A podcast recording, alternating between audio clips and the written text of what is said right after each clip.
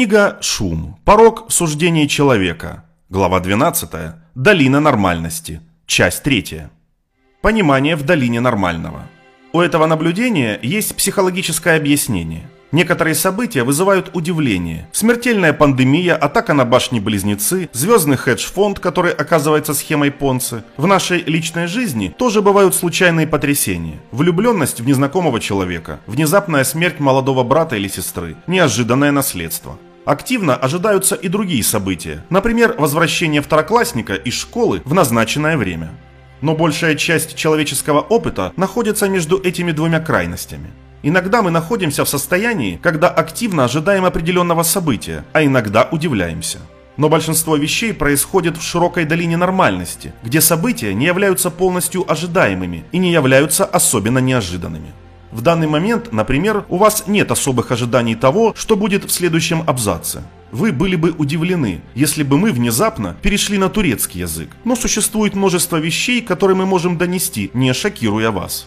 В долине нормальности события разворачиваются точно так же, как выселение Джонсонов. В ретроспективе эти события кажутся нормальными, хотя их и не ожидали, и не могли их предсказать.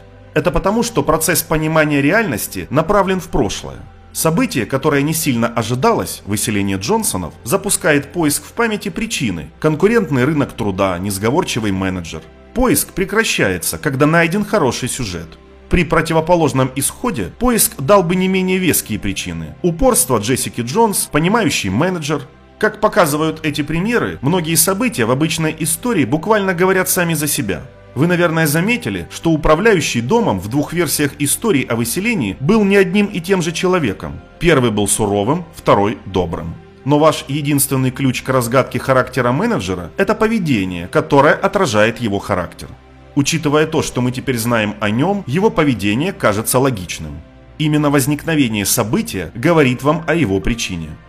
Когда вы таким образом объясняете неожиданный, но неудивительный результат, конечный пункт, который в конце концов достигается, всегда логичный. Это то, что мы подразумеваем под пониманием истории, и именно это делает реальность предсказуемой в ретроспективе. Поскольку событие объясняет само себя, когда оно происходит, мы находимся в иллюзии, думая, что его можно было ожидать. В более широком контексте наше чувство понимания мира зависит от нашей исключительной способности строить сценарии, объясняющие наблюдаемые нами события.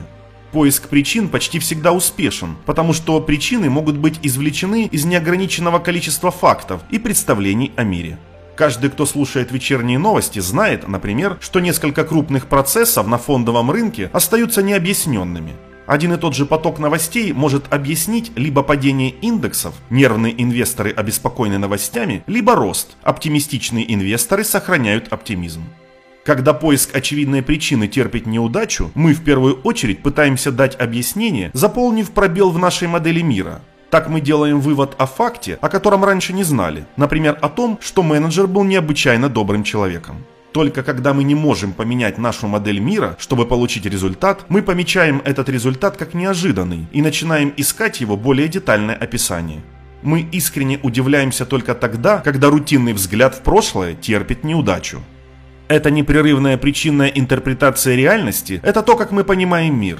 Наше чувство понимания жизни, пока она идет, состоит из постоянного потока прошлого в долину нормального. Это чувство в основе своей является причиной. Как только вы узнаете о новых событиях, устраняя альтернативы, и сюжет оставляет мало места для неопределенности. Как мы знаем из классических исследований о взгляде в прошлое, даже когда субъективная неопределенность действительно существует какое-то время, воспоминания о ней в значительной степени стираются после того, как разрешается неопределенность.